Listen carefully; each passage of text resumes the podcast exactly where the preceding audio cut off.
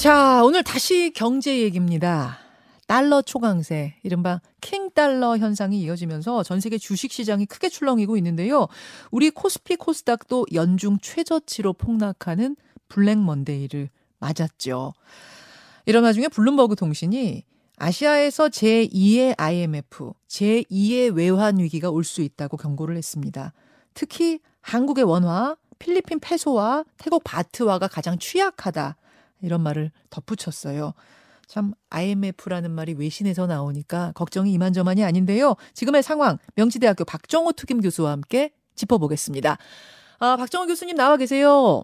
예, 안녕하세요. 오늘 아침 환율 8시 20분 25분 기준으로 1,300 1,426억 6원.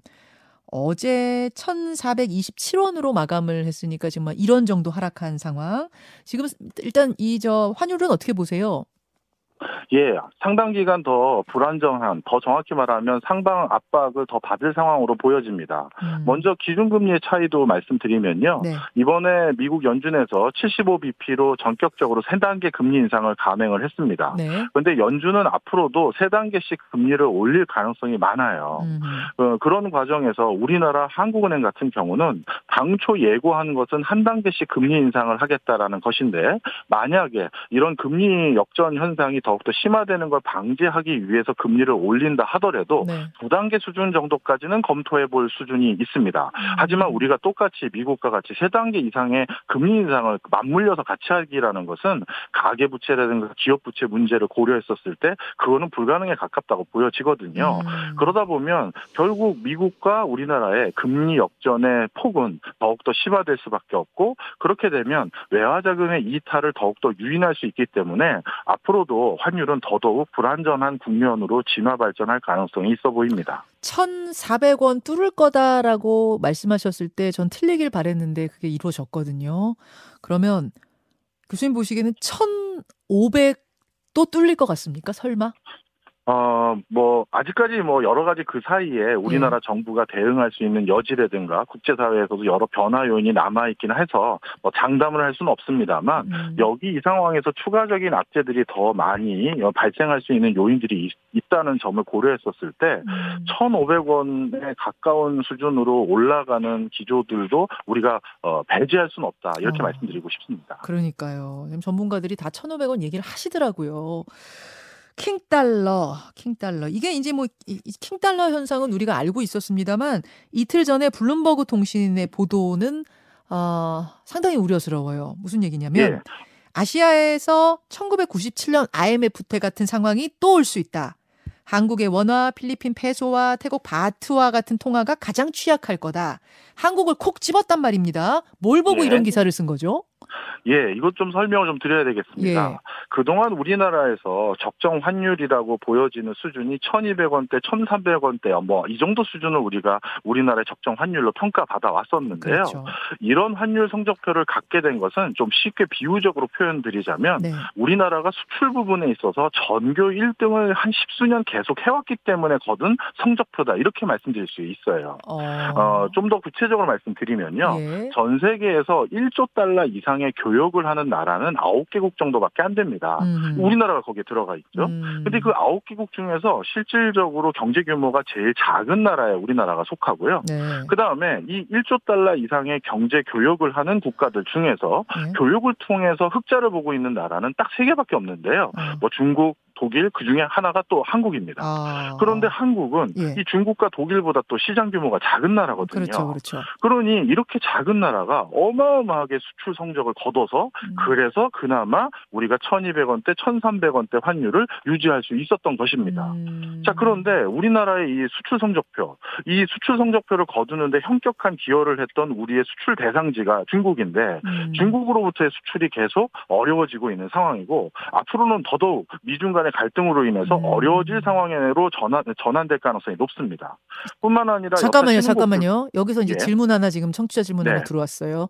아, 중국하고 미국하고 싸우는데 왜 우리의 수출 규모 대중 수출이 타격을 받습니까? 이런 질문이요.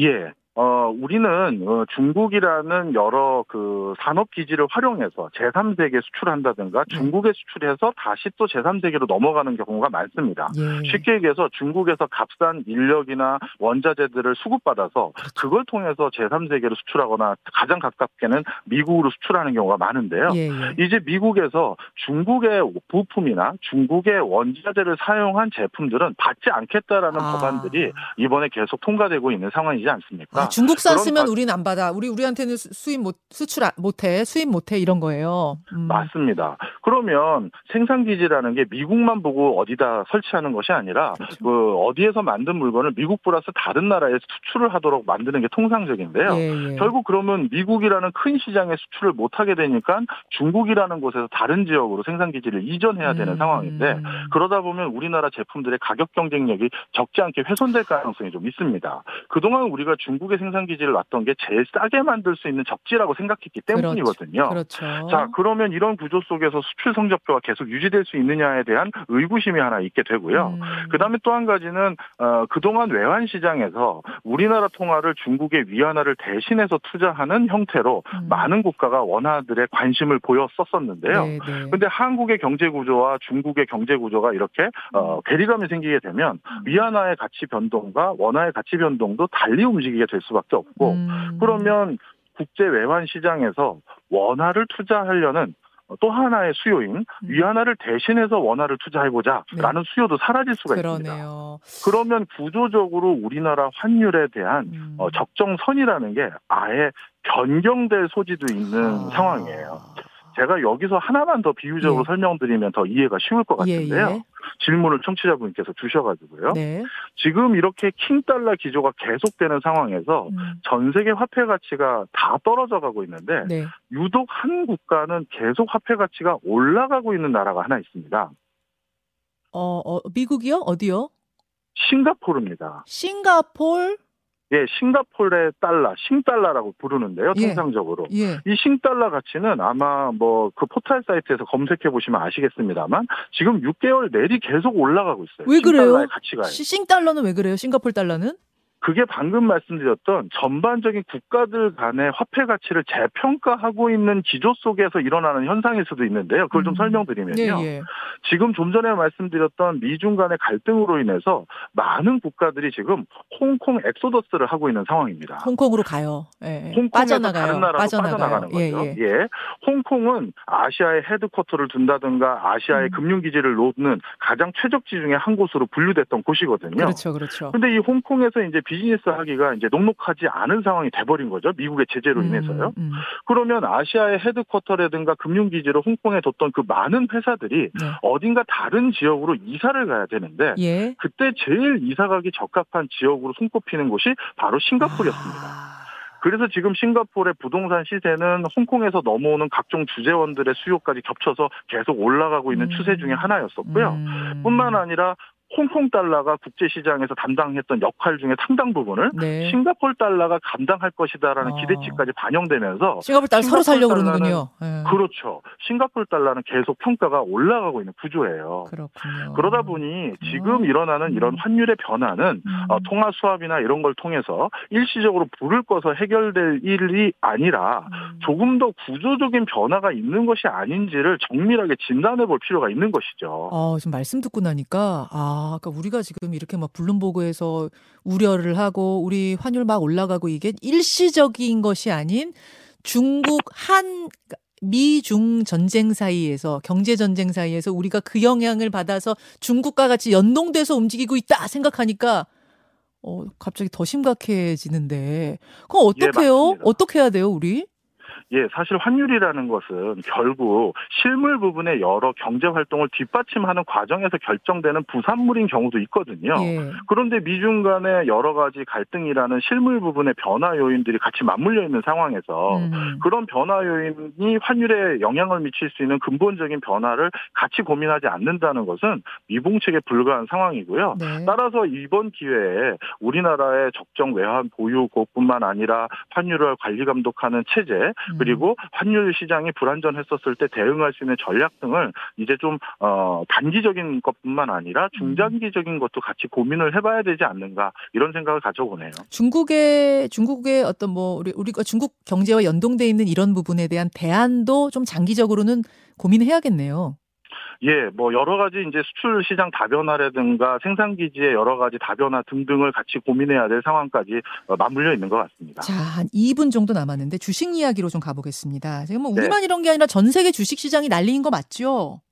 예, 맞습니다. 예외적으로 자원 많은 국가들은 주식 시장이 여전히 고공행진을 아, 하고 있어요. 어, 이것도 이제 특이한 상황인데요. 네. 많은 국가들이 주식 시장이 이렇게 폭락하게 된 가장 큰 이유는 예. 어, 개인들 입장에서는 이렇게 강달러 기조가 계속되면 음. 이런 것은 신흥국에 있는 많은 소비자들의 물가 상승 압박 요인으로 작용합니다. 음. 원자재라든가 농축수산물을 수입해 오는데 다 달러를 사용해야 되는데 음. 달러가 이렇게 높아지니 당연히 물가 상승을 유발할 수밖에 없죠. 그렇죠. 그러다 보니까 소비가 위축되게 되고요. 그렇죠. 이런 소비 위축은 기업들의 실적 악화로 이어질 가능성이 높기 그렇죠. 때문에 주가가 많이 떨어지는 것이고요. 예. 또 하나가 더 있는데 어, 전 세계의 모든 빚 부채요. 예. 이 부채를 다 합쳤을 때 달러 빚이 차지하는 비중이 한 40% 정도 됩니다. 예, 예. 예, 그런데 달러 빚은 갚을 때도 달러로 갚아야 되거든요. 아. 그러니 강달러 기조가 계속된다는 건 특히 달러 빚을 많이 얻는 기업들 입장에서는 부채 어. 부담이 늘어나는 거예요. 그러네요. 살 때보다 훨씬 더 비싼 비싸게 사가지고 갚아야 되니까. 맞습니다. 아. 그러면 기업들 입장에서는 신규 투자라든가 적극적인 경제 활동을 하기가 또 위축되겠죠. 그러네요. 바로 이런 이유들로 인해서 전반적인 경기 침체라든가 경기 위축이 우려가 높아졌고. 떨어졌고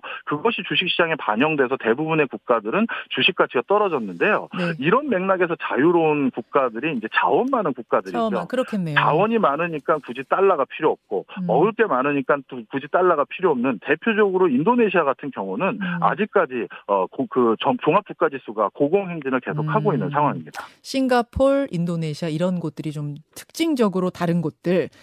아, 박 교수님 마무리 질문은 이걸로 드려야 되겠는데 이게 답을 해주실 수 있을지 없을지 모르겠습니다만 지금 2,200선이 깨졌어요. 어제 깨졌는데 이게 지금 코로나 직전 주가 지수로 돌아간 거거든요. 여기가 바닥이냐? 아니면 시가, 시중의 얘기처럼 1,900선까지도 더 떨어질 수도 있느냐? 어떻게 보세요? 저도 개인 투자를 열심히 하는 사람으로서 이게 바닥이길 간절히 기도하고 있습니다.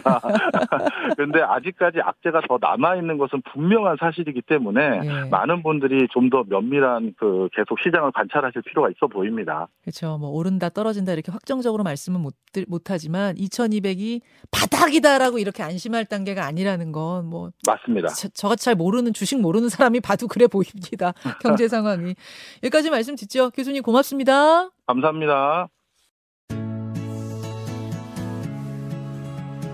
김현정의 뉴스쇼는 시청자 여러분의 참여를 기다립니다. 구독과 좋아요, 댓글 잊지 않으셨죠? 알림 설정을 해두시면 평일 아침 7시 20분 실시간 라이브도 참여하실 수 있습니다.